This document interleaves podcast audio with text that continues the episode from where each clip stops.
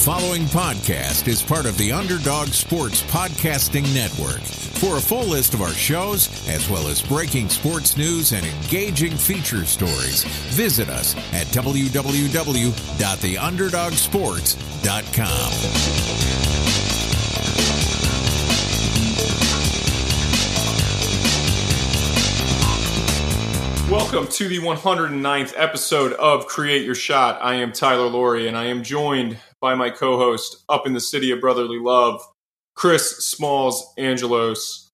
And before we get into our guest, Smalls, uh, it's a great day for me. The Philadelphia Eagles are no longer Super Bowl champs. and I just wanted to get that needle in because. But Nick Foles is still the last quarterback to throw a touchdown in the Super Bowl, so and the last quarterback to win Super Bowl MVP. So that's still. I there. mean, hello. uh, we'll talk about the Super Bowl in a second. But our guest this week, a Philly guy as well, uh, Justin Scott, head coach of Arcadia in the uh, MAC Commonwealth Conference. They are rolling Smalls, a Division three school, and he is. I mean, he's undefeated in conference, twelve and zero in conference, eighteen and three overall and a guy that legitimately just lives and breathes basketball. Like the guy's coaching AAU, he's coaching FIBA, he's coaching college. I mean, I was totally blown away by. We don't like to use the term grinder on this podcast; it's not really our thing. But I was blown away by the amount of basketball that Justin Scott coaches in a given year. Some people talk it, you know. Some people show up to gyms. Uh, Justin's finding every way, different way to coach basketball develop himself professionally, personally, but also help where he is right now at Arcadia in terms of, you know, recruiting and being visible. And I think he's doing a really good job of that. Obviously, you mentioned FIBA, but being able to coach AU in Division Three, he doesn't really have an off switch right now, which you know I think is really critical, especially in your first head coaching job. I mean, yeah, he's in his uh, seventh season, I believe, uh, but it's his first head coaching job, so being as visible and being as involved as possible is so critical um, for him not to only develop but get to the next, you know, his next hopeful position as well as he continues to move up the ranks. Yeah, you know, and a guy that kind of talked about like he didn't really want to have an off switch. Like no. we, we talk a lot about his career in here, but you know the FIBA thing came about because he he went on a Facebook page and you know that's where his mother's from St. Vincent and the Grenadines and he kind of reached out and was like is there a practice because I'm going down here yeah. and then like the guy who was the coach ends up becoming the president of the federation down there and then he emails Justin back he's like send me your resume and then all of a sudden he's the coach you know what I mean so and then he ends up getting the job at Arcadia because he wanted to be closer to his mother at the time. She was she was sick so he was at East Stroudsburg and then comes back. And fortunately there's a full-time position there. And then in that you know season the head coach at arcadia resigns and now he's the head coach for in his seventh season. So you know i think just a lesson a little bit of you know don't be afraid to ask for things but also like you know he wanted to just go observe. Same thing with coach in aau he doesn't get to do anything as the d3 season ends. So you know jersey shore warriors he started with and now he's with uh, K-Low elite formerly team philly and it's a really good opportunity for him to recruit and see a lot of players, but also get to coach and, and make some different connections. And he, I mean, he says it himself. Some of the, you know, lower level guys, they're ready to transfer. They maybe go D2. They're not quite good enough. And all of a sudden they're like, well, I played for Coach Scott for two years. Like, let me call him up and see what's going on at Arcadia. So I think a guy who has a really good sense, Smalls, of what kind of skills he can complement his current job with, if that makes sense. Yeah, I think uh, that totally makes sense. I think he does it for the right reasons. Um, yeah, of course, you want to. If you're a Division three coach, I would say go coach an AAU team, go join a program, help out in some way, and yeah, it can benefit you that way for recruits and things. But more so, it's going to benefit you professionally. He talked about, and I think he said, you know, the season's like November to March or November to February. Like that's all I'm coaching. Like I want to do more. So as a Division three coach, I think all of you guys out there who are at a program, or maybe you just started and you're trying to learn and hone your craft, go find a position that you can help out with because that's really going to elevate you and make you stand out and that doesn't that's not limited to d3 coaches as well obviously division one you know assistants and staffers and division two staffers you, you can't do that but you're a graduate assistant or you're a college yep. manager that listens to this like go get involved like Great AAU point. is AAU is a different kind of animal but like go get involved like get involved in an organization start to meet some different people get yourself at events like Sure, you can work at hoop group like Smalls and I did. You can work at Elevate Hoops, all that type of stuff, made hoops, whatever. But if you're actually out there coaching, you may not get an opportunity to be on the sideline, on the bench, coaching for a lot of years if you're, you know, a manager. Like that's just you don't get that, you know, in, in your career. So just not not just for Division three coaches, but obviously for D three coaches, D three assistants, like it's it's tremendous. It's a, and you know you do what Justin Scott does, which is you you become friendly with the event operators, which is me, and then they give you free packets because you know you like them, you see him every day. Like you don't treat he doesn't treat the refs like shit on the sidelines. So you know you start to do that. It's a little bit of networking as well. Saves saves Arcadia some money, saves him some money out of his pocket. So we're giving some trade secrets out on this podcast. That's what 109 episodes go.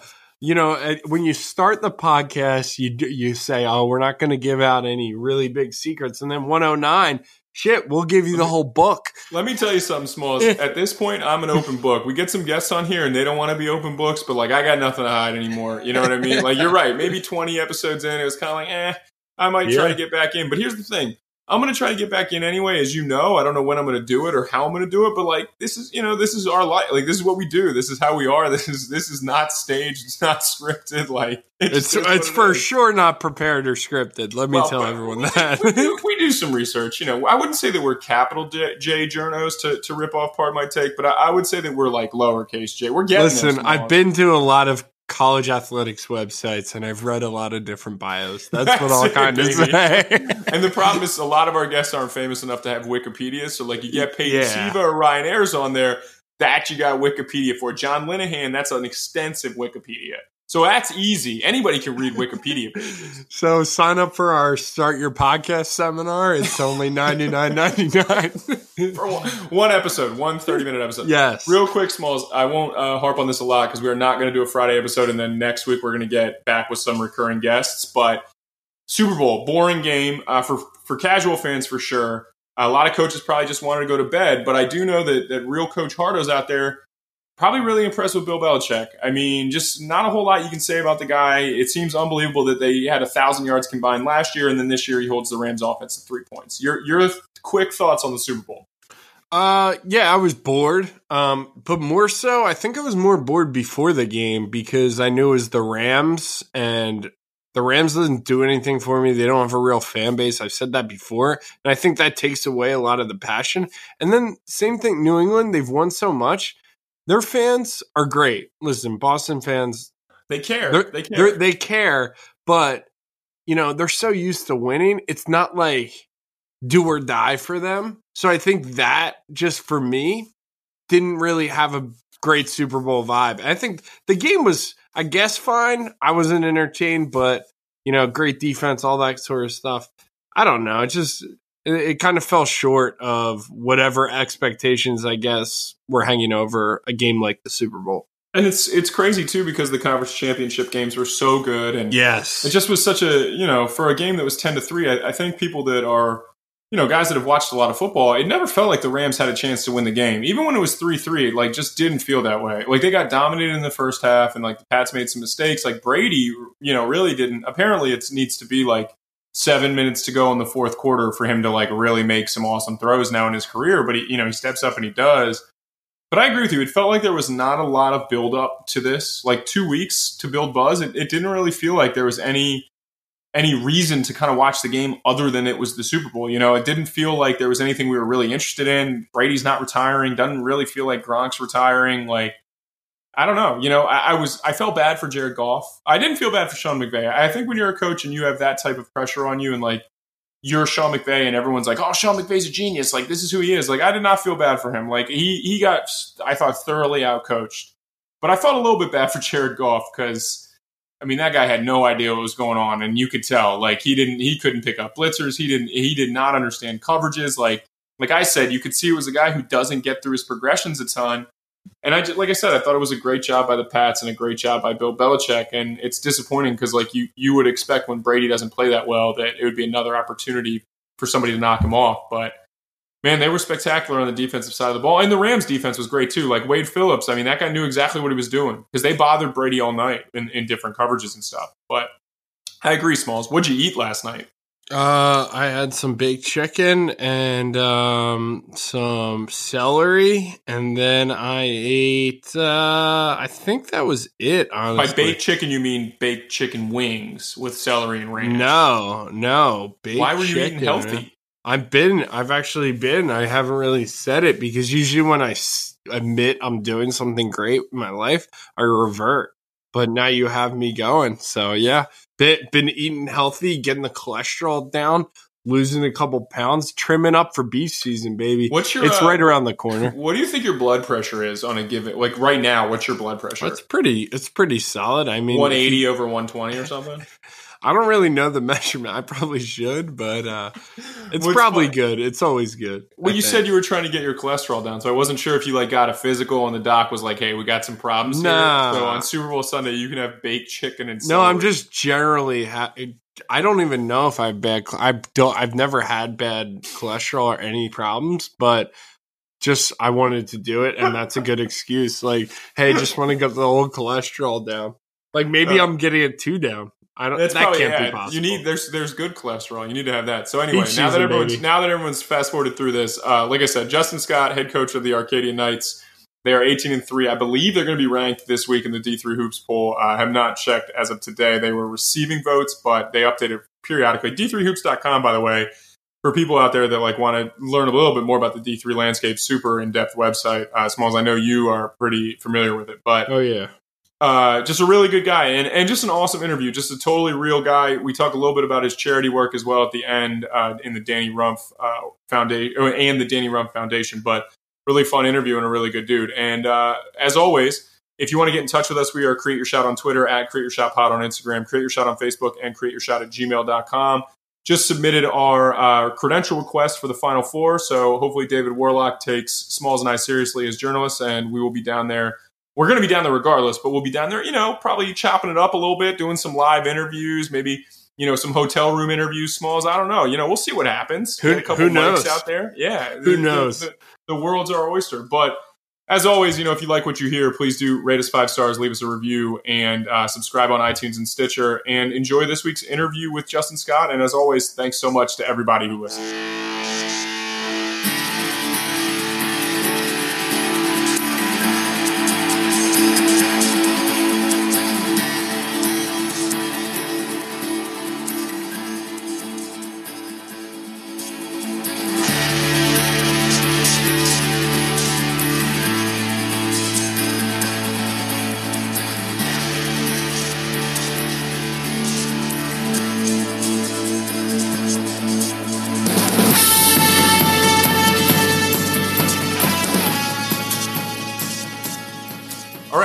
On Justin Scott, the head coach of the Arcadia Knights. Uh, Justin, you guys are 18 and 3 and 12 and 0 in conference. Best start since your 94 95 team. You guys just beat Messiah yesterday. I mean, I'm sure you're doing great, but I ask everybody, how are you doing so far?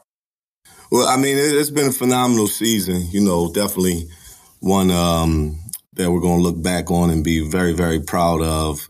Um, and I think it's a. Um, a product of the fact we got seven seniors.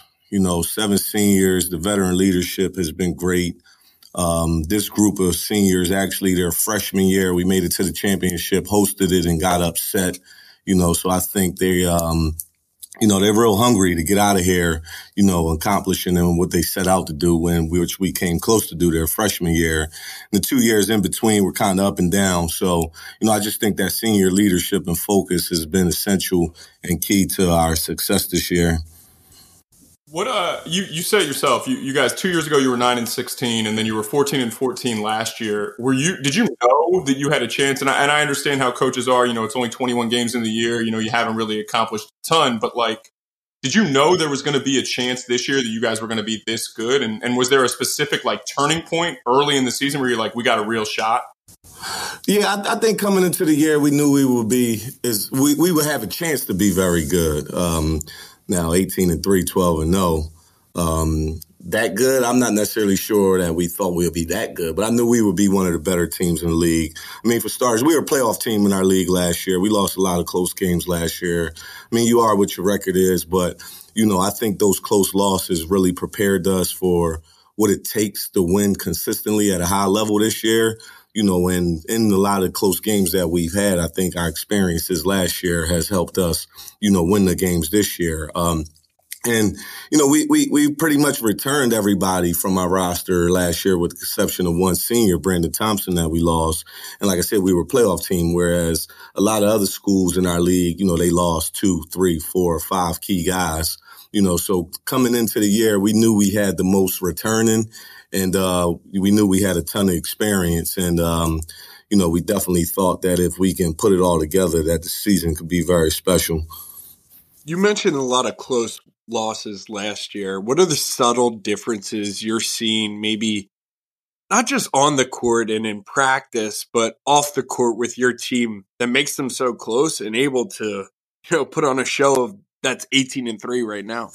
I think the maturity, you know, our, our maturity level is a lot higher than it's ever been.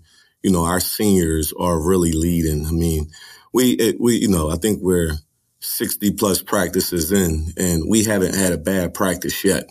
You know, I've, I've been waiting to throw them out to practice or waiting for, you know, that day where, you know, we just don't have it. But like our seniors just won't allow it you know, we might have a bad segment here or there, but you know, with seven of those guys, they're quick to just reel the practice back in, and you know, they're really taking the ownership of the team. And I think, um, you know, that's been the biggest difference. You know, when these guys were freshmen, and like I said, their freshman year, we had a really good year and lost in the championship. Our senior leadership was tremendous. You know, and I didn't realize how much the leadership uh, was key to that group because that next year when we went nine and 16, we lacked leadership completely. You know, so I think our seniors have just really done a really good job of, you know, taking the bull by the horn and saying like, we're going to be responsible for this year. You know, not only in practice and during games, but off the court. You know, they're policing our younger guys. You know, our, our strength and conditioning coach has been raving about, you know, our team's focus and, you know, their mentality this season. I mean, we done really good in the classroom. First semester, we were above a 3.0 GPA as a team. So, you know, I think our seniors are just, you know, realizing this is the last go round. You know, there aren't going to be anybody, anyone probably playing professionally afterwards. And this is the last time to, you know, be a part of a team and experience, you know, being a student athlete at the collegiate level. And they're just really taking ownership of it. Sure. How do you, how do you adjust coaching a team with filled with senior leadership because it is different. It's all about the players and they kind of take ownership. And then sometimes you're going to have those younger teams that don't necessarily have that leadership in terms of players. So how do you kind of adjust your coaching in that way? Yeah, I mean, it's, it's definitely um, it definitely changes year to year. Um, you know, and a lot of times it's just a, a a gut thing as you gauge the temperature of, you know, how the group is uh, coming together, you know, and like in terms of this year with all the seniors, like we just, you know, they've been in the program for so long. They know how we do things. They know terminology, you know, so we just moved along a lot quicker than we generally would where, you know, graduating seven this year and, you know, probably going to be bringing in a really big recruiting class. I can imagine next year things are going to move a lot slower. There's going to be a lot more teaching you know, uh, uh, uh, will probably be behind in terms of the offensive end, in terms of getting things in as the season, you know, progresses. But, you know, that's just, you know, a part of, um, you know, running the college basketball program. You know, things ebbs and flow. Uh, when I first got here, uh, we brought in a really big senior, a really big freshman class. My first year as an assistant coach who wound up, you know, graduating and not my current senior class replaced them. So that's kind of how our cycle is going to be. Every four years, we're going to lose a big class and then bring in a big class. And, you know, those first few years, things are going to move a lot slower, a lot more teaching. But then when they become juniors and seniors, you know, things kind of move along a lot more faster. And those guys kind of take ownership and leadership of things. What's it like walking into work every day, walking to the gym in the office? Like, do you have an extra pep in your step? Just, it's got to be so much fun right now for you. Yeah, I mean, it's, it's, it's, definitely a blessing. I mean, you know, I got into coaching because, it, you know, being a former player, it allows you to continue to compete every day. So, you know, I, I, don't even consider it work. You know, I wake up, you know, I normally don't need an alarm clock to wake me up. I wake up excited. You know, even in not not not not only, you know, great years like this, but years where we haven't done so well, you know, it, it doesn't change, you know, the feeling of coming into work every day, knowing that you're going to have an impact on young men's lives and knowing you have an opportunity to teach them life lessons through the game of basketball, which we all love. So, you know, it's definitely definitely been a blessing and something that I'm greatly appreciative of. Yeah, we actually on D three hoops. I think you got you guys have a chance. Not that this means anything at this point in the season, but you have a chance probably to be ranked uh, come Monday when they when they redo their rankings. I know you guys have been getting votes the last couple weeks, so it'll be interesting. But I want to ask you real quick about recruiting because you mentioned you, are going to turn over. You know, your goal is like bring in bigger classes as, as, freshmen, and then you know keep those guys for four years. Obviously, you know, guys move around, but like, and then do you typically recruit like that? Like, try to have it be a four year cycle, so you and you can just fill in the gaps in between, or because you know it, it is tough, right? You have huge lists. I, I've seen you, you know, at plenty of events, you know, walking around and evaluating when you're not coaching. So, like, is that typically how you kind of pitched building this program? No, not necessarily. I mean, that's just the way the cookies crumble. You know, like I said, when I when I I was assistant coach for two years. Uh, just give you some background. Uh, my first two years, I was a full time assistant, and the head coach was part time. So, um, you know, working for a part time head coach, we had some um, academic issues, which was why they hired a full time assistant, uh, Coach Dorney, who at the time, taught, well, he still does, teaches at Collingswood High School in South Jersey. Uh, he wound up leaving here to go be the head coach at Collingswood. But, you know, with him just being a full time teacher and not necessarily being at the school, you know, on a consistent basis, no fault to him. There was just nobody here, um, having the presence to hold the guys accountable in the classroom, make sure they were getting the help that they need when needed it. So, we long, we want, they wound up losing a lot of guys to academics. in that year, that summer where that happened or spring, that's where I got hired. So, you know, kind of came in at that point and it, it, it was tough to get a class that late. But that following year, my first year being an assistant, we boarded in a big class, you know, because we needed to just from a number standpoint. So, you know, with us bringing in that big class, I believe it was like nine guys, you know, that first year they were uh, freshmen my second year being an assistant. And then my first year being the head coach, they were sophomores. So when those guys graduated, I mean, I think it was six of them or seven of them. We recruited nine and either six or seven of them made it all the way through.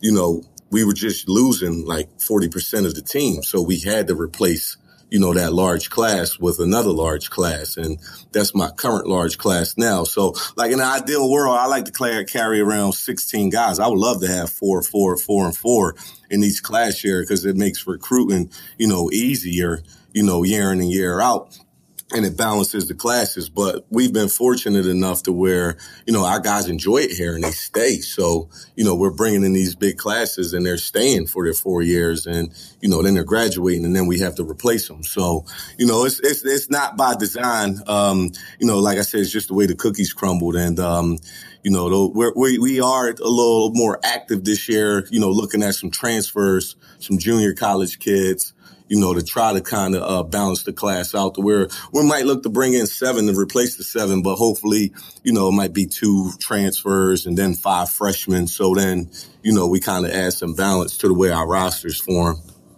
It's interesting. Your mom played at Arcadia, and you're you're a Philly guy.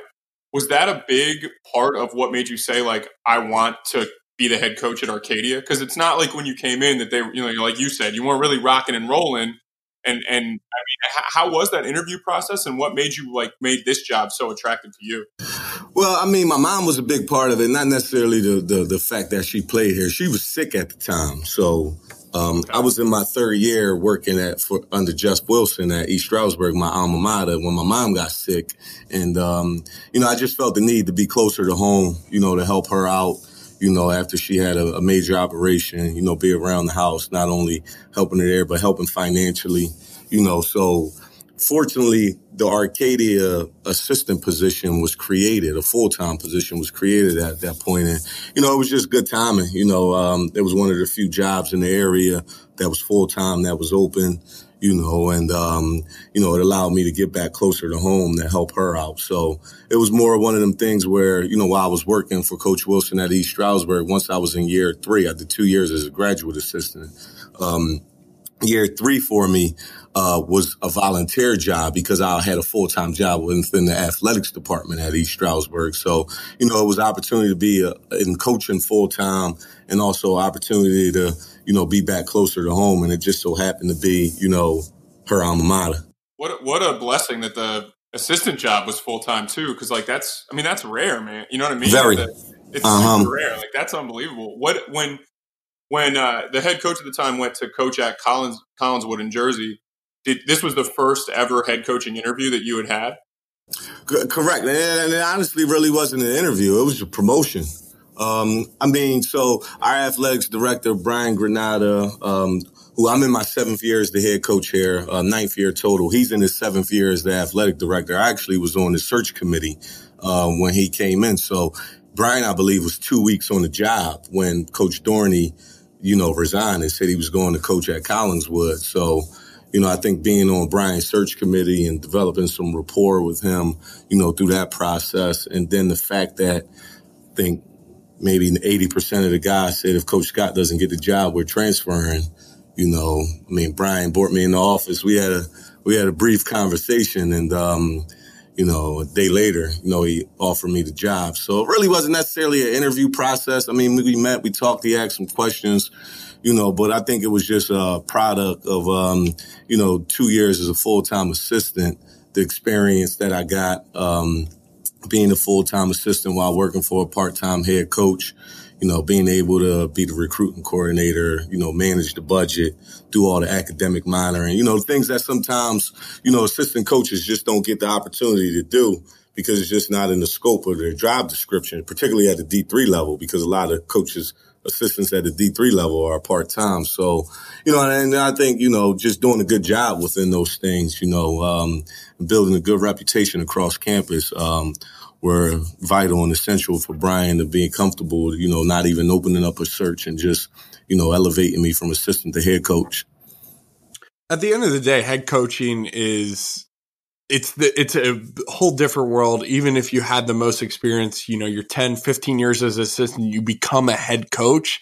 It's a new thing. You're making final calls on everything, you're in game, all that stuff what's your adjustment? How have you evolved, I guess, as a head coach from your first year to now your seventh year?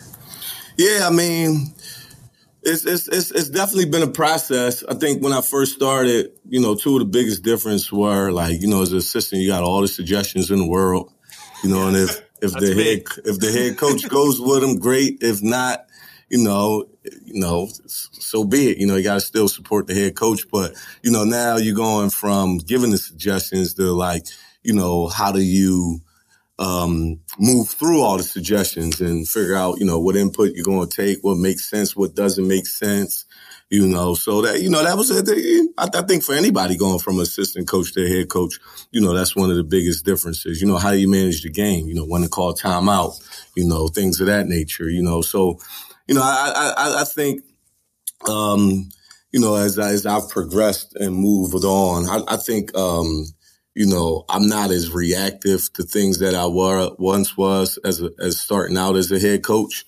You know, where you know, particularly with this group, like if we don't start the game off well or teams going runs, I'm not quick to call timeouts because, you know, I, you know, game, basketball is a game of runs and we got a good team. So we tend to, you know, play through that and get back in games. And I would like to, you know, have timeouts for the end of games for execution purposes or, you know, if we need to strategize and press after a free throw maker, things like that. So, you know, just holding on to timeouts, you know, something that, you know, has been different than, you know, when I first started. And just, um, you know, one thing that I'm proud of, um, you know, I was very immature with as I first started, you know, just my dealings with the officials, you know, being able to, you know, work with and, you know, deal with the officials in a much uh, better manner than I once did, you know, recognizing and realizing that they're human and, you know, officiating is a tough, tough, tough, tough job and, you know, just not reacting to every call you know, not getting on officials throughout the duration of the game and, you know, just letting them do their job and realizing that, you know, mistakes are going to be made just like our guys make mistakes and I make mistakes as coaches, you know. So I think those are two of the big things. I know going from head assistant coach to head coach, one of the toughest things for me was just uh, the separation. Um, I needed to put on some of the relationships with the players. You know, as an assistant coach, you know, you kind of like big brother you like the go between between the head coach. You know, the setup was awkward because Coach Dorney was part time and he wasn't here. So like throughout the course of the day, the kids would come in the office and just hang out and talk and things like that. You know, and then when you become a head coach, you kind of got to separate some of that stuff now because you know, it, it, made it tough to like discipline and get on some of the guys because we had such good relationships you know. So, you know, that was a big adjustment for me. But, you know, I think our guys early on, uh, while it was an adjustment, they understood the need for that.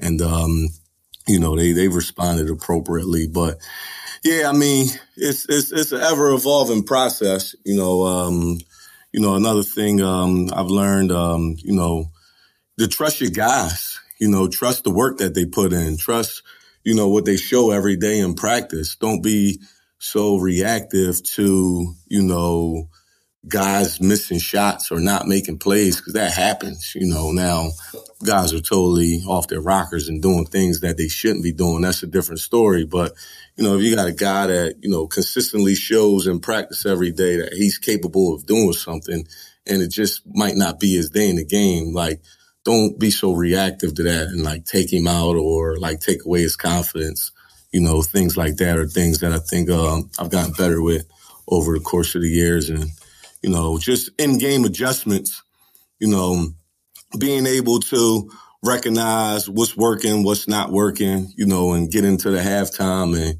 you know, kind of fix that. I was talking to my AD a couple weeks ago and he was just, you know, saying how we're, you know, we're a slow starting team and, you know, we always seem to figure it out. And, you know, I, I told him, you know, I don't necessarily think we're a slow starting team. I, you got to understand that while we're game planning, other teams are game planning. So you're watching film and you're trying to figure out what's the best way to go win the game. And the other teams are doing that too. So then you get in the game and what you thought might have happened might not happen. Like yesterday, Messiah played the zone the entire game.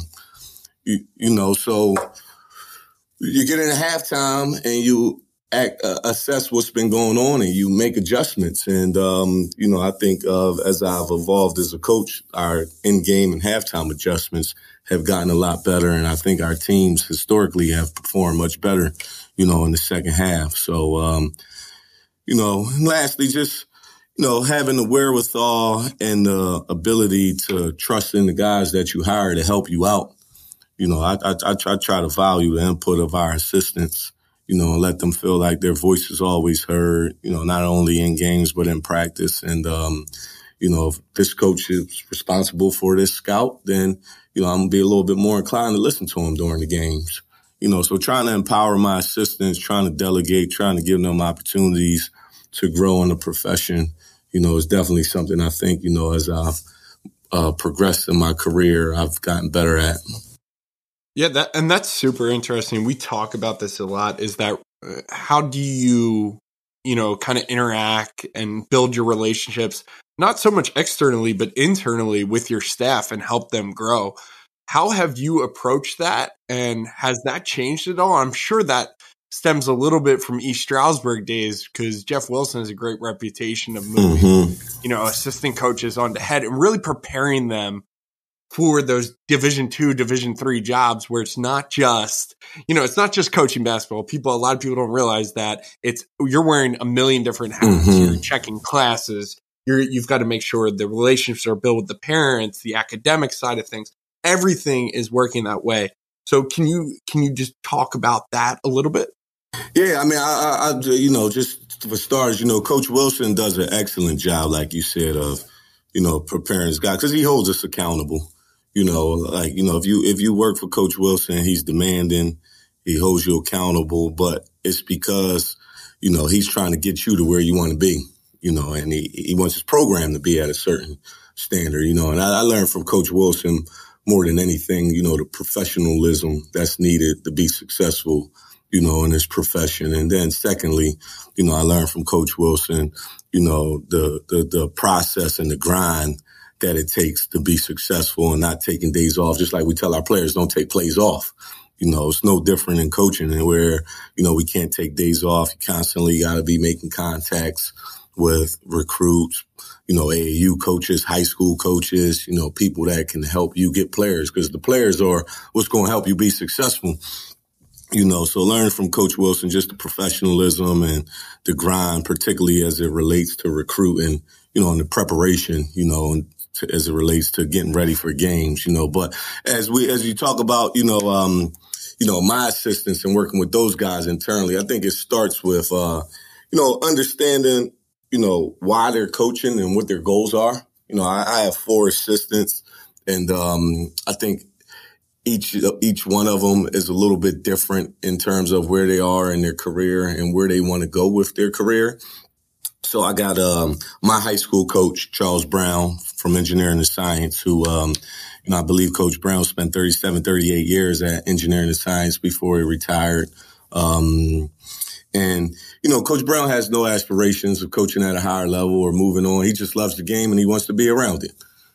You know, so, uh, you know, for Coach Brown, I, you know, I rely on him more so, you know, in practice, particularly, you know, as it relates to our defensive schemes, um, he doesn't have a ton of recruiting responsibilities. He's more of a guy that, you know, shows up every day, every practice. And, you know, he's kind of my go-to guy in practice, you know, where I have another assistant, Omar Wells, who's actually an alum who, um, Omar predated me on staff, and I knew Omar because he's from. We grew up in the same area, so I knew Omar for years prior to actually coming here. Uh, you know, somebody I kept on board when I got on staff, when I got the job. You know, alumni got a different type of love for the program. You know, Omar. I mean, he'll just go above and beyond and do anything for the program. But Omar doesn't necessarily. He's not look, necessarily looking to progress his coaching career. You know, he's coaching here because he went here and he loves the school you know. So, um, you know, um, you know, Omar is just, you know, kind of that guy that works behind the scenes, you know, with the kids that go between, you know, they call him Uncle O, you know, so a lot of them are like, you know, when things are going wrong for them personally or they're struggling with something, you know, prior to maybe coming to me, they'll go to Coach O, get his take on it you know, things like that. Not just normally with his work schedule, you know, he's got a really nice job where, again, he's not necessarily looking to progress in the co- coaching profession. You know, um, and his time restrictions, he's also, you know, ma- married with kids. Um, you know, we might just give him two or three guys that we want him to focus on with recruiting. Like these are your guys. You just, you know, work on these two or three. And then I got two younger guys, um, Tank Shifford, uh, who's in his first year with me. Um, Tank came from uh, Slippery Rock after doing the GA there.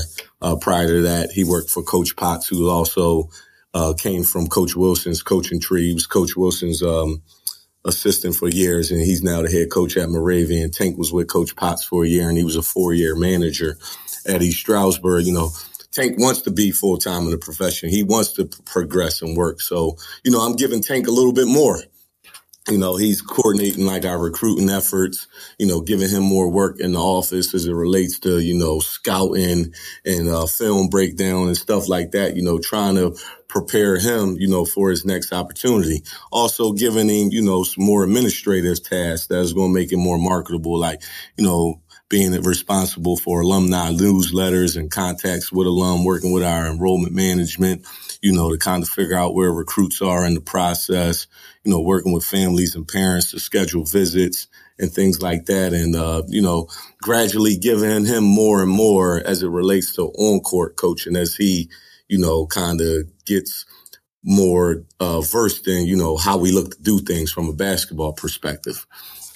You know, and, and Chris Harris is very similar. You know, um, Chris um, is looking to progress in the profession. So, you know, he's getting a lot of the same responsibilities as Tank. And those two guys are my guys that are on the road constantly, you know, recruiting. So, you know, I, it just, I think, um, starts with knowing what your guys are looking to do long term and trying to prepare them to get there or prepare them through their next opportunities. Guys, we got to take a quick break. As you rev your engines with the start of NASCAR racing season, Podcast One is your pit stop for the best car podcasting around. Team up with Adam Carolla and friends on CarCast as they explore all aspects of the automotive space from car buying to news about the industry. Then drive into motorsport talk with Shift and Steer. Then stop by Spike's Car Radio as comedy writer Spike Feresten hosts, hosts a roundtable with his celebrity friends about all things cars. Download CarCast and Spike's Car Radio every week on Podcast One or wherever you get your favorite podcasts. 60 seconds. That's exactly how long this commercial lasts. You know what else you can do in about a minute? Get an offer for your car with TrueCar. That's right. In the amount of time it takes to floss your teeth, pet your dog, do a few sit ups, or just listen to my voice, you can get a true cash offer.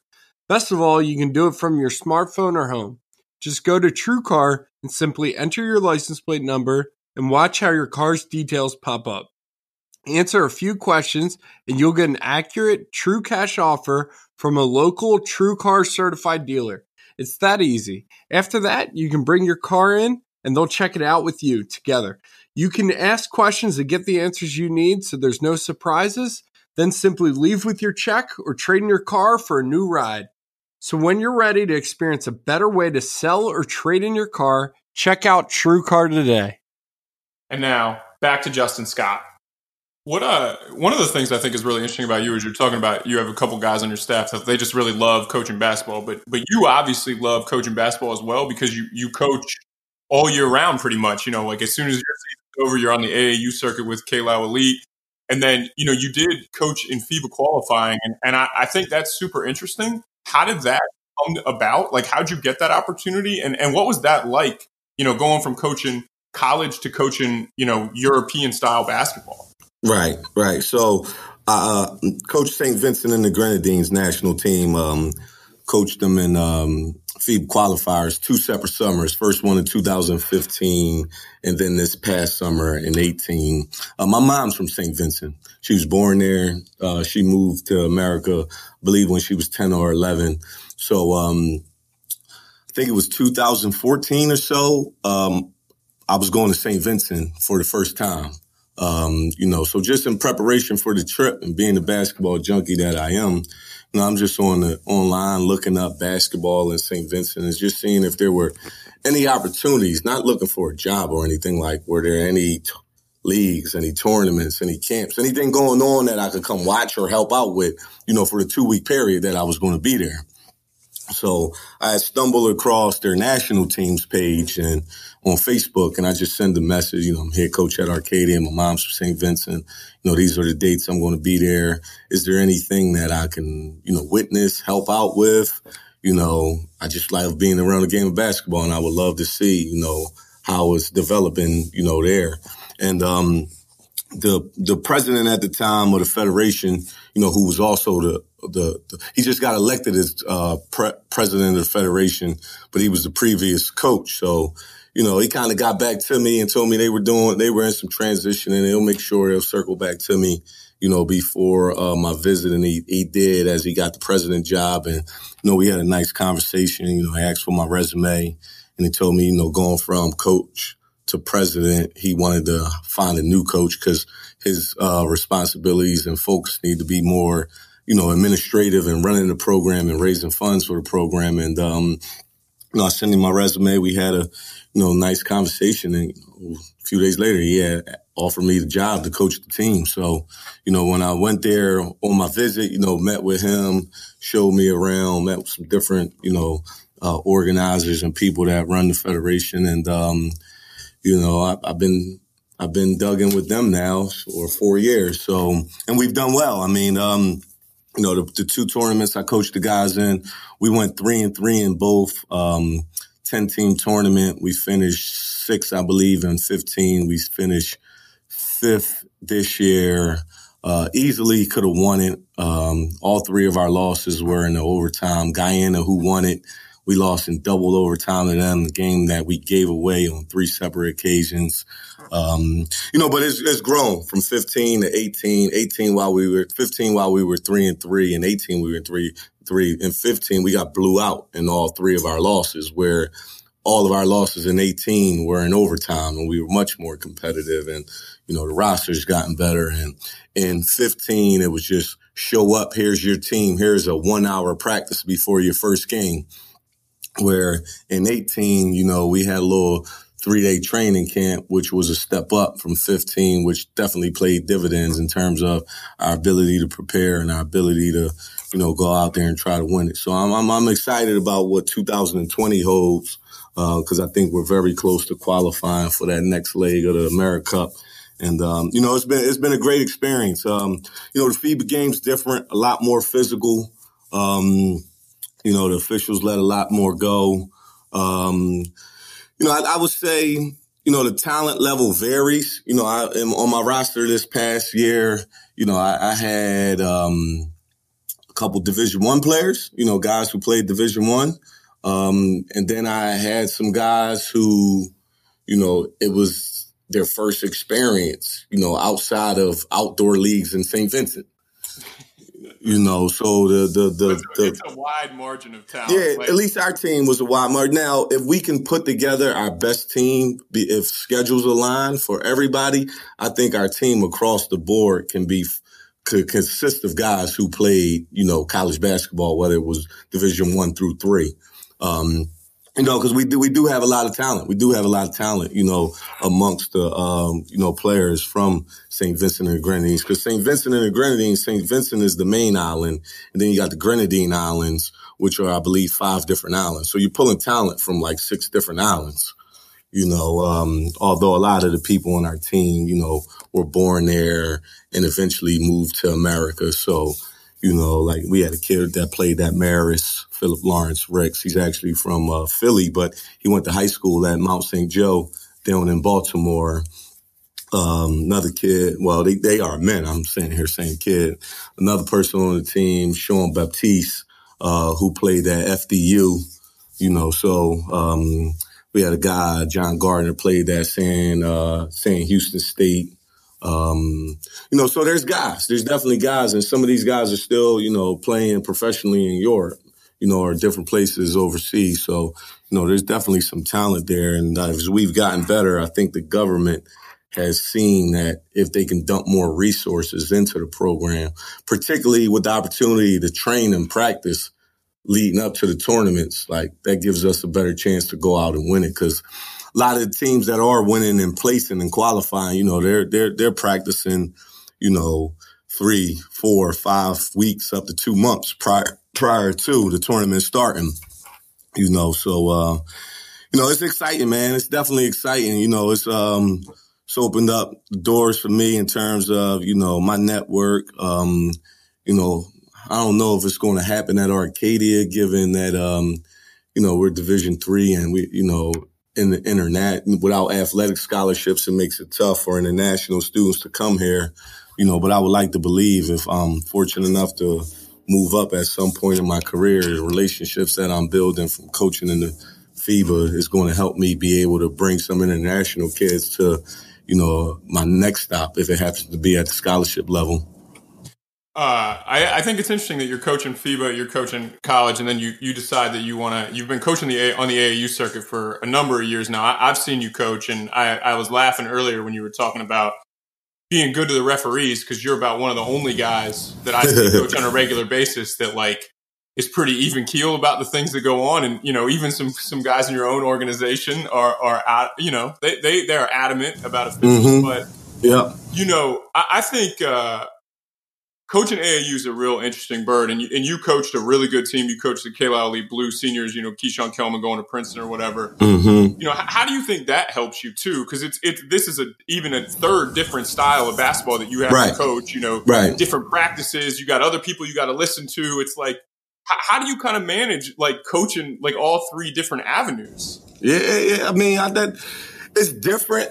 But I think, you know, it's all basketball at the end of the day you know, and, um, you know, what I believe in and what I value as a coach, that doesn't change. You know, playing the right way, playing defense, sharing the ball, moving the ball, you know, getting player and man movement, getting the ball side to side. That's going to open up opportunities for closeouts and for guys to make plays. So that doesn't change, you know, and, and, and teaching the guys the game the right way doesn't change. And, you know, you, it, you, get a fair amount of freedom. At least this summer, I thought you got way more freedom as a head coach than you did in you know with the previous organization you were with. That's at least what I thought, just in, in terms of seeing it myself.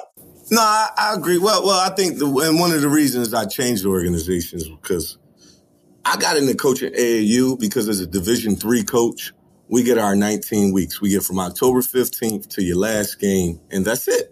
That's and you got yeah. five, six months that you got to wait until October 15th again. So for me, the primary reason getting into coaching AAU was to be on the floor more, was to teach more, to work on my craft more.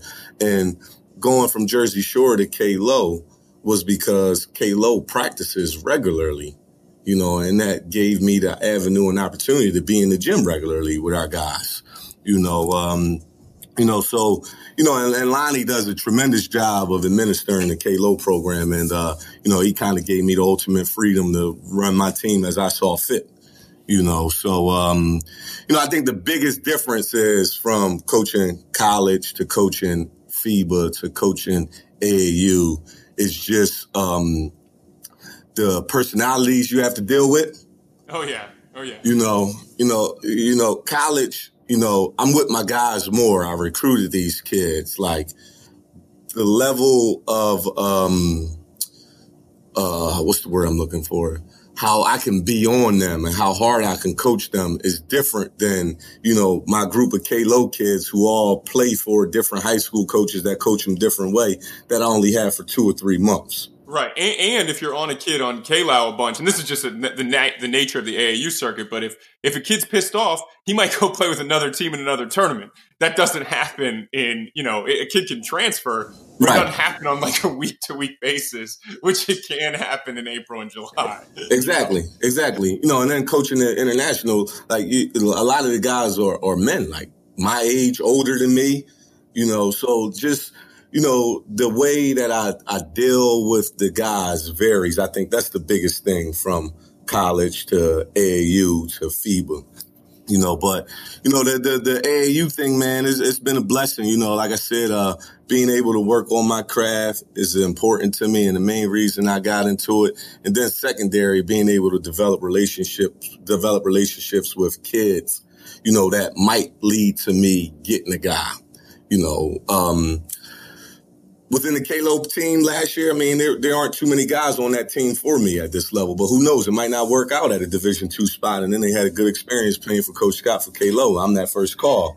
Then they're looking to transfer. But, you know, you, you also get the opportunity to interact with kids on the team that you're playing against that you might be recruiting.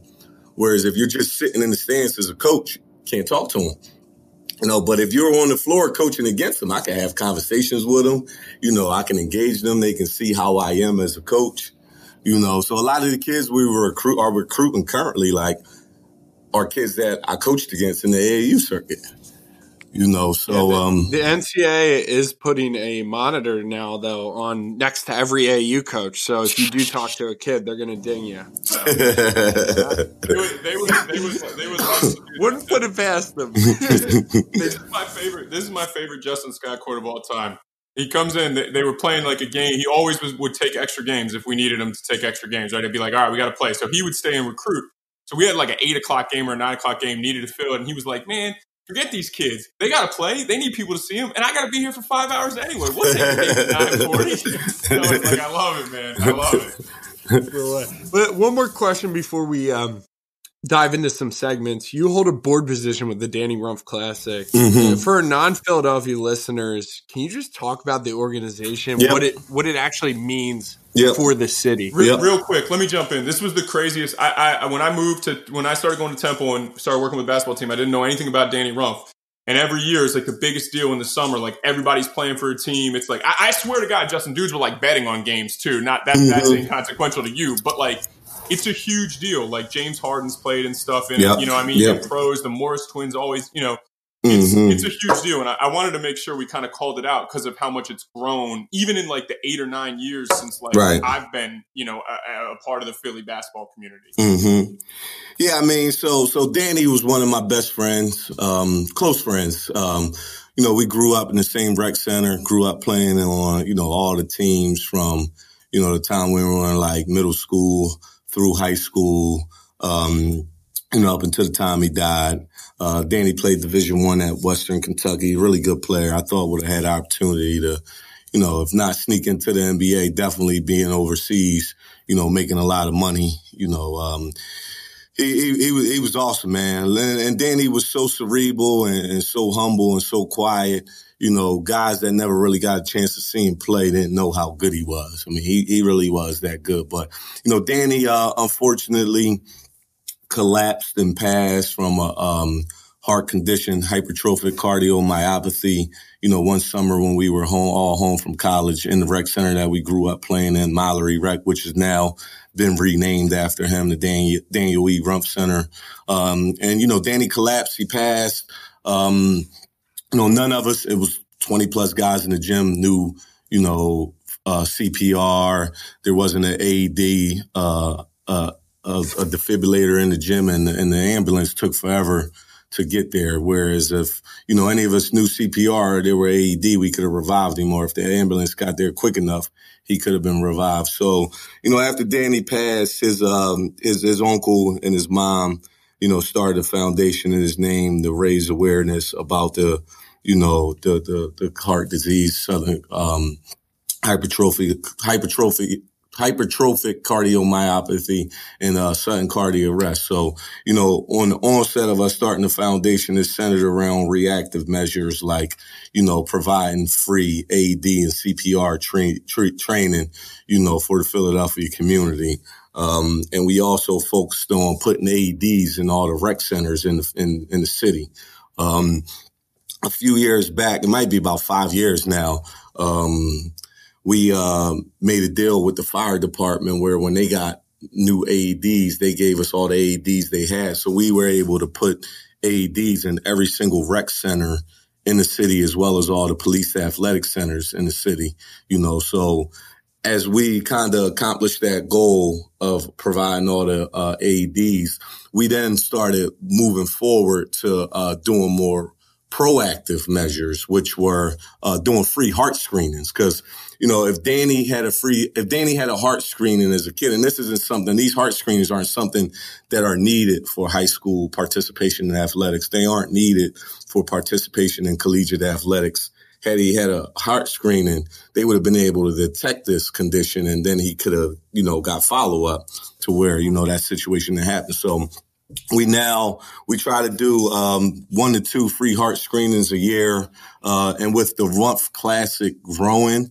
Um, in terms of, like you said, NBA pros coming to play, being able to play in bigger, better venues. You know, when we first started, it was in the rec center and then it kind of outgrown it. You know, we had it for two years here at Arcadia. We've been at LaSalle. Um, we were at Philly Community College. We've done it at, um, you know, Chestnut Hill College. As it's grown and as we've been able to have it at bigger venues and charge, all the money that we're raising are going towards being able to provide these free heart screenings to, to the youth of the Philadelphia area. So, you know, very proud and happy to say in the years that we've been doing our heart screenings, we've detected heart conditions in several youth and they've been able to follow up and get the treatment needed and necessary, you know, so some parents didn't have to fill with Miss Candy, which is Danny's mom, and you know his dad had to fill with the sudden passing, you know, because um, the, the, the the the condition went undetected. So, you know, while the Rumph Classic is like one of our signature events of the foundation, we also do other things throughout the year to raise money and raise awareness, you know, for the for the cause. I mean, we're still doing, you know, the uh, AD and CPR classes you know, and the heart screenings are ongoing. So, you know, it's, it's, it's, a very good cause, you know, and, um, you know, the city really shows up and supports it. Um, like you said, I mean, the, the, the, the talent level of players that have come through and played in the tournament is, is astounding. And, uh, the level of support we get from the Philly basketball community has been great, and uh, you know something that we look forward to continue to build to carry on his name and his legacy. Yeah, I mean it's an unbelievable tournament. Like it's it just rocks in there. It's a couple days long. Like I mean, that, like I said, and it's awesome that the foundation works year round. I mean, that's even a better deal, you know. And something that I actually, I mean, I knew that it was a year round thing, but I didn't know about like the heart screenings and stuff. So mm-hmm. that stuff is super cool. Uh, let's jump to coach speak real quick. I just got one for you, and I don't know if you saw this yesterday because you had a game, but NC State scored 24 points in, a, in an entire Division One game yesterday. So Kevin Keatts said, I don't know if I've ever been part of a game where none of our guys played well. I'm just curious, as a younger head coach, what do you do when you have a game like that where everything just kind of goes wrong? How do you build your guys' confidence and get them back on track? Um, you know, you got to you got to you got to focus on the positives. You know, I, I, think in any situation like that or any loss, you know, while you you you want to address where where things went wrong and work to improve them. But I think the big thing is focusing on the positives and um, you know, how can you build off the positives? You know, where they're getting good shots and they just weren't foul falling. I mean, I didn't see that score, nor did I see the highlights of the game, but I'm I'm, I'm pretty sure 24 points wasn't a product of them you know, just playing awful. You know, I mean, some days, like I tell my guys all the time, like our defense can and we'll always travel if you guys bring it. Like some days we're just not going to have it offensively, you know. So are we defending well enough to be in games? Are we not turning it over, you know, where we're giving teams extra possessions and taking away possessions from us? Or are we boxing out and holding teams to one shot? You know, are we getting on the offensive glass and creating extra possessions for ourselves? So, you know, just trying to focus on the positive. You know, one thing, you know, I think I've I've I've learned and I've gotten better at is uh you know, not being so quick to say this happened or this is why we lost, like being able to go back and review the film. Cause sometimes you think you played worse than you actually did, you know, or sometimes you just got to give your opponents credit, you know, so being able to watch the film and identify what went well, what went wrong, and, you know, kind of focus on those things and build off of that. Yeah, they. Uh, I, I, know you said you didn't see it. They, they they they made nine shots the whole game. I think they were two for twenty eight from three. Oof. So like, yeah, you think like when you give up forty seven points at home, like you're going to win that game most of the time. Like you said, your deep. So they actually were like okay Fact. defensively. It, right. I just never seen. Honestly, it's like one of those games where it's just like a lid on the basket. They had open shots. I mean, they, yep. they just. I've never seen anything like it. Like I said, it was the I think it was the lowest amount of points ever scored by a ranked team, like at least since there's been a shot clock. That shit was right. Yeah. Yeah, that sounds. I mean, uh, we didn't like last year in our semifinal game at Albright. I mean, twenty four to twelve at the half. You know, I think we scored 40, 45 points in the game, but we held them to like fifty seven, and they were scoring like eighty plus on the year. So we defended well enough to win. We just couldn't throw it in the ocean. Yes. Sometimes you just don't. That's what I said. It's like it's like one of those situations where you're like, I'm gonna watch the film, but like I'm not exactly sure what I'm going to take from this, other than mm-hmm. like, hey guys, like these are open shots, and I know you can make them. You know, right. it, just it just didn't happen one day. Like you don't expect all ten of your dudes to just have the worst game of their career on the same night. You know? Right, right, definitely.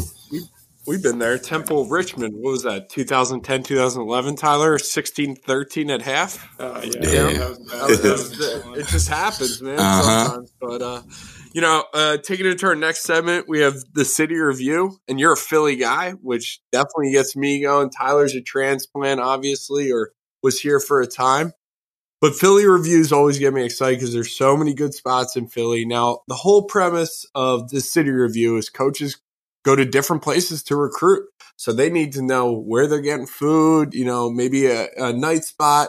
So give me three restaurants, two night spots, and one activity to do in the city. Uh, three restaurants. Um, my cheesesteak spot is Dalessandro's. No, I'm pretty sure. I'm a Chubby's guy, so we can we can fight you're, about you're that. An idiot. Cool. You're an idiot. You're an idiot. hey, that's just Philly you. Better. That's Philly you thing, man. Chubby's, man. That's what we do. Cheesesteak spot, I definitely say Dalessandro's. Um, you know, if I'm gonna go sit down and, and have a, a nice meal, you know, I like Devon in um, in uh, Center City. Devon's a good spot. Um, and then, you know, um, soul food spot, I like Relish. Relish has a great, um, Relish is up on Ogontz Avenue and in West Oak Lane.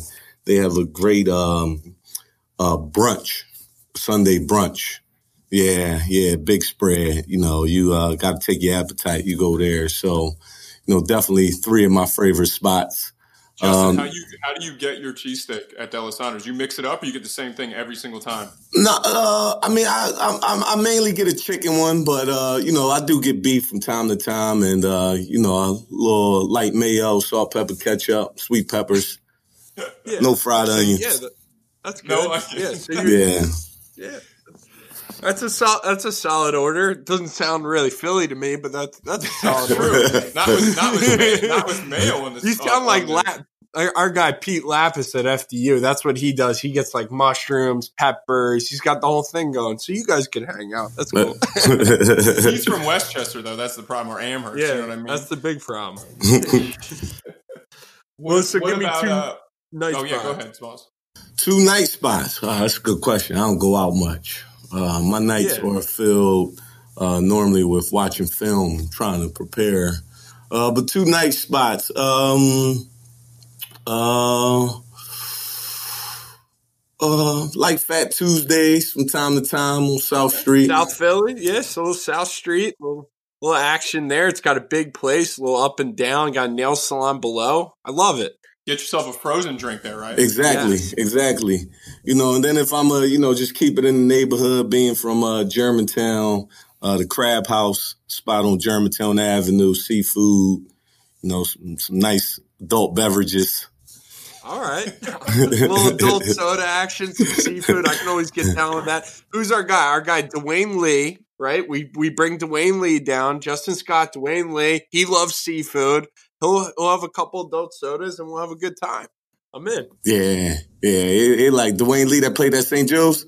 Yep. Hell yep, yeah, yeah. Him. Dwayne okay. loves seafood. He loves bowling, so we can do the whole thing in Philly with him. we, we, we played against them several times in AAU coming up. I think me and Dwayne were the same year in high school.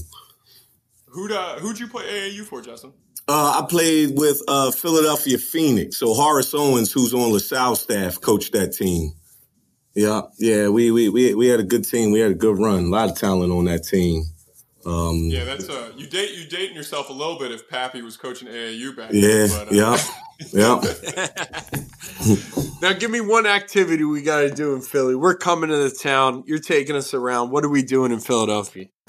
Oh man, what are we doing in Philly? I haven't done it yet, but it's like the new thing that everybody's hip to. Like all my buddies been raving about it. I want to try it. Is the axe throwing?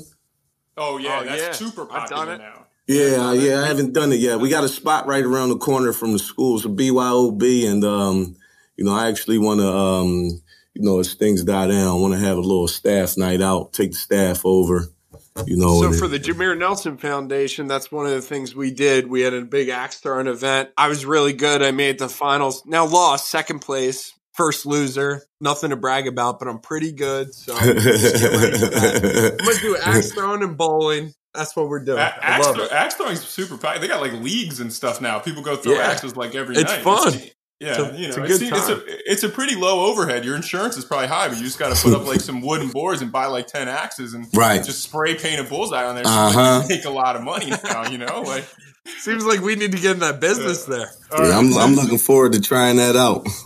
All right, ten touches, uh, rapid fire question and answer. Justin, who's the funniest uh, person you've ever worked with or uh, you ever coached? Uh, funniest person I ever worked with is uh, Mike Morak, who's actually um, um, Mike is the director of the Danny Rumph uh, Classic okay. and founder of the Classic uh, by far. Funny, Mike was on staff with me here at Arcadia for two years, and uh, just hilarious. Kept the guys laughing, kept the the staff laughing. Always had the right joke at the right time. Uh, definitely by far the funniest guy I've worked with. What's uh what's been your toughest travel experience as a as a coach?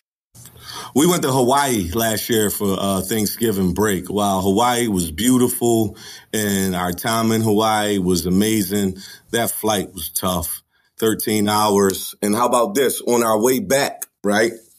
Coming back, um, one of our players checked his wallet in his bag. He checked his bag. with his wallet in it. So, oh, what, what, so, bad. so, because when we went, right, when we went, all the players checked themselves in through the kiosk. But when we kept, were leaving, our first player at the kiosk went to check in and then spit out everybody's boarding pass. So he had everybody's boarding pass. So the rest of the players never had to physically take their wallets out and check themselves in. So this young man, I guess since he never took his wallet out and got his ID out, you know, he just checked his bag. So we get up to security and here he doesn't have his ID. So now he has to go through all these additional screens, which cost us to you know, the whole team's boarded on the flight and we get to the gate and the doors of the flight are closed and they weren't opening for us. So me and him wound up spending an additional day in Hawaii while the team was back. you know, we got, we got back the next day and we actually played that day. So I missed practice the day before the game. I got back, we got back probably around like 12. Mind you, we flew into New York. Um, we, and I was just exhausted and got to the game and we wound up losing a, a, a, close game. But, you know, that long flight going in, coming, but then the fact that, um, you know, he had, um, you know, cost us to stay an extra day definitely was the toughest travel experience coaching. well, that's, I just players do crazy stuff, man. It's like you've never been on an airplane or something. You can't blame them, you know, like, yeah. And it was his first flight. You know, I wasn't mad at him by yeah. no stretch of the imagination. Yeah, it's just tough. What's uh, what if you, if you're not watching film? Because I know you're doing a lot. What what TV show are you uh, binge watching? Binge watching. Um, me and my fiance, we just finished watching Queen of the South. Um, watched the first two um, seasons of that. Um, you know, waiting for it to come back on the Ozark. That was another good one. Yeah, that's a good one. Like the Ozark. Um, you know, those are two good ones. What uh, what would you be doing if you weren't coaching? If I wasn't coaching, um, oh man, I I I think I would love to be in the like um, commentating, broadcasting, or analyst. You know, I initially was a communications major in college because I had um, aspirations of you know going in, into that field. Okay. Who was the uh, toughest Philly player you ever had to guard? Toughest Philly player I ever had to guard. Oh, that's a lot of them. Yeah, people oh, don't know. Man. They don't, yeah. they, they don't know. They don't know what it's like. That's a lot of them. Let me see who. Yeah, and there's a lot of opportunities because you're playing in a lot of different avenues, especially mm-hmm. when you're playing you know, rec center on the street, yeah. you know, in league, Sonny Hill if you're playing there. So yeah, I'll give you a whole wealth of guys. I, I, I'll give you four. Um, Mustafa Shakur. There you go. McDonald's All American, NBA guy. yeah. Maurice Rice. Yeah, Mo Rice could light it up. Strawberry Mansion, baby. Nobody will ever understand how good Maurice Rice was in high school. Like, oh, phenomenal. Would give, he would give anybody just straight buckets, and and you'd see him. You'd be like, he's like five eight, five nine. He might be two hundred and thirty pounds. I'm not sure, and just a straight up bucket getter, like unreal. Was, how good of a yeah. I mean, he was he's legit six foot six one. Him and my brother are actually good friends, so he's definitely he's not that small, but I know exactly no, no, what no, you mean. I mean, in this era, Maurice Rice is a high major player. Hundred percent. I mean, he ended up going. He went to George Washington, right? He I went mean, to like, George Washington. Had a really good career, but I mean, he, he's playing in the Power Five conference in this year in, in this in this era you remember primetime shootout, him against LeBron mm-hmm. at like the Palestra? It was like must see TV. Like it yep. was crazy. Yeah. It was yeah. All right, sorry to cut you off. Two more. Yeah, two so more. so uh Matt Walsh. Oh, there you go. Yeah. GA, Germantown right? Academy. Mm-hmm. And then uh um I would throw in Mike Cook. Oh, Mike Cook was really good. Yeah, yeah. Mike Cook was Mike, really good. Yeah. yeah. Right, take it. Those are All right, if you if you could change one thing about college basketball, what would it be? If I could change one thing about college basketball, you know what's funny? I'm actually on the national rules committee.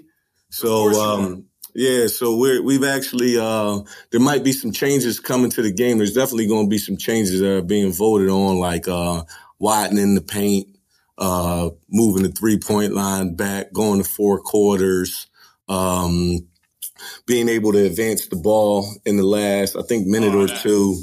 I'd be really um, excited about that one. I mean, some things I'm for, some things I'm against. Um, you know, out of those, what's the one that you're most for? Uh, I mean, I think widening the paint and the three point line go hand in. I think if you widen the paint, you have to move the three point line back. I think you can move the three point line back and keep the paint uh, the same. Um, I'm not for full four quarters, you know, because I, I, don't want to get rid of the one and one. You know, I think that's something that makes if you if, if you can guard without fouling like you shouldn't be penalized for that. No, yeah, I, I, don't. I mean, I think the game is like foul situations and one on one and stuff are too much embedded in like the fabric of college basketball. It's like how guys have coached for years. But I do like moving the. I, I like moving the three point line back to the FIBA distance. I just think that's better because the majority of kids are going to play in that style if they play professionally. So it just seems like, hey, like why don't we, you know, kind of add to that? And, and with the exception of corner threes, like the best shooters on any team at any level, they're not hugging the line. They're two, three feet behind it consistently. So I, I mean, I, I, I, would, I would, I would widen the paint and move the line back. You know, I, I think, um, you know, at the Division three level, at least widening the paint, I think as a defensive minded coach is something that can make our team better defensively because you know, you're moving the paint out. You don't got a three quarter the post. I would just play behind guys. And I, I don't know if guy, big guys at this level are consistently good enough to catch it a foot and a half away from where their current block is and be able to get to the rim consistently and be effective. So then your weak side doesn't necessarily need to be on the rim. You could cheat out and get to shooters quicker on skip passes. So, you know, I'm looking at that from a defensive perspective and, um, you know, how our defense can be better and how we can capitalize on, you know, the paint being widened. You know, and, and for me, like we've had an all conference post guy every year I've been here and we've been successful recruiting good posts and developing post players. I feel like, you know, while we can capitalize it on defense, our post players are going to be good enough where a foot and a half isn't going to be a detriment to them still being able to be successful because of our development of post guys. Yeah, so it's a potential two way advantage. What's your best moment as a coach? Best moment as a coach. Oh. Um uh I would say Kagi two. I'm cheating. Yeah. You so, so the, the, the, the best moment is always watching the guys walk across the stage and get their diploma. You know, I mean, I mean, at, at, the end of the day, you know, recruiting these kids, seeing them through, seeing them graduate is always the most rewarding, rewarding aspect of it. Uh, but at, things that actually happened on the court, and um, I think it was the 14-15 season. Um, we won a game at Hood in overtime on a full length buzzer beater with like one second left that made Sports Center.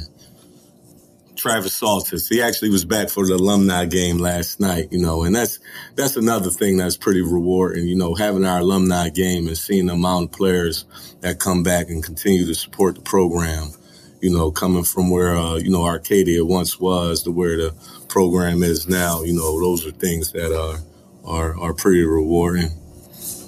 Yeah, this is the best start since 94 95 for anyone out there so that's a that's a big accomplishment. Do you have a pregame routine as a coach? Are you superstitious at all? A little bit superstitious um not not super duper superstition but a little bit. I mean um i normally try to work out before the game. I'll go in the in the in the locker room get the board done in terms of what we want to talk about pregame then get a little workout in shower get dressed you know, get a nice little prayer in and, you know, then get ready to go. You know, that's pretty consistent at home games. Obviously on the road, you know, you're not going to work out and shower, you know, at an opponent's spot. But, you know, at home, you know, that's pretty much my routine. 100%. Would you have a hidden talent or secret skill we don't know about? I don't think so. No. can't, so. can, can you sing? no, nah, nah. I'm not blessed with any any any gifts like that. Can't play any instruments. Um, I'm a pretty good writer. I mean, I don't know if that's a hidden talent, but I mean, I just don't write often. I mean, it just doesn't warrant it. right. So yeah, potential for the first coaches tribune. Create your shot. Two podcast guests we need to have on. Two two podcast guests you guys need to have on. Um, mention mention them already. I think Mike Morak is somebody you guys should uh, have on. Not only is he the um, you know the, the, director and founder of the Danny Rumph Classic. Uh, Mike works with Ball Up. I don't know if you guys remember a few years back, uh, Ball Up tour that was going on. He he was the guy who orchestrated all that. Previously, like a, it was a three on three tournament, right? It was like a big deal. It was all over the country, right? Well, it was it was five on five, but it was all around. It was in six different cities and uh, then they brought all the winners together. It was six different leagues in six different cities. Like they gave out like a million dollars or something. They had uh, like dunk contest, three point contest winners, and then uh, overall winners from um, each each league that went on to play in uh, you know a, a six guy to- six team tournament. You know, and Mike worked with AND1. You know when the mixtape tour was going on. You know, so um, he's a Philly basketball guy. Played at McDevitt Catholic League. Um, you know, good personality, somebody that I think, um, you know, you guys will enjoy talking to. And then um, my guy Lonnie Lowry, you know, with, with K-Low Elite. You know, Lonnie's a great guy, man, that's helped a lot of kids over the years, you know, get exposure and get opportunities. Uh, he's all about the kids. He's all about giving back. And, um, you know, in the in the in the in the short year that I've been working with K-Low, you know, we've gotten very very close, and you know, I've I've gained a lot of respect for Lonnie and you know what he does with the program, you know, and the way he operates. Are you gonna Are you gonna have to coach Lonnie's son this year? I believe so. We actually so uh, as soon as we get off, I'm shooting up to Harrington for our, uh, we got a staff meeting where we're going to you know start discussing some logistics around tryouts, practices, and you know, places that we're going to be playing this summer. So I think I will be coaching the 17 uh, B team, which Lonnie's son is on. Yeah, I'm pretty sure about that. Yeah. All right. Last two questions to every guest, or last two questions, same questions we ask every guest. We call them parting shots. Uh, what's the best advice you've ever been given? The best advice I've ever been given. Um, you know, probably comes from my dad, who, you know, from an early age, you know, just always, you know, I know it's cliche and simple, but just taught me the importance of, you know, hard work and putting the work in needed and necessary to get to where you wanted to be, you know, and um, didn't understand it, you know, when I was younger, but as I've gotten older, as uh, you know, I've achieved things and I haven't achieved things, you know, I've been able to realize and recognize the importance of putting the ownership of you, on yourself and the, and the, and the work that you put in the, you know, trying to get to where you want to be and accomplish what you want to accomplish. You're face to face with your 22 year old self. What are you telling that person? Take rehab a little bit more seriously. Um, I was uh, when I was in college, um, you know, going into I believe my junior year as I transferred from Bloom to East Stroudsburg. I thought I really was starting to figure it out and becoming a much better player. I mean, particularly I was just working a lot harder, and I, you know, I was taking the weight seriously, which was transforming my game. And then, you know, I had a real serious injury.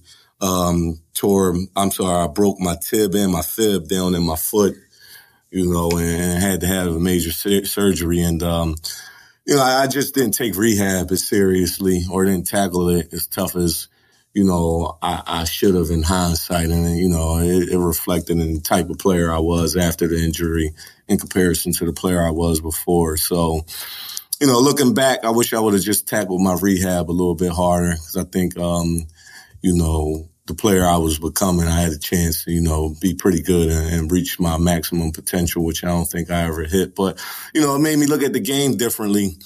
You know, I, I learned, you know, how to compensate for deficiencies. And I think so those are some of the things that, you know, led me to, to, to pursue a career in coaching.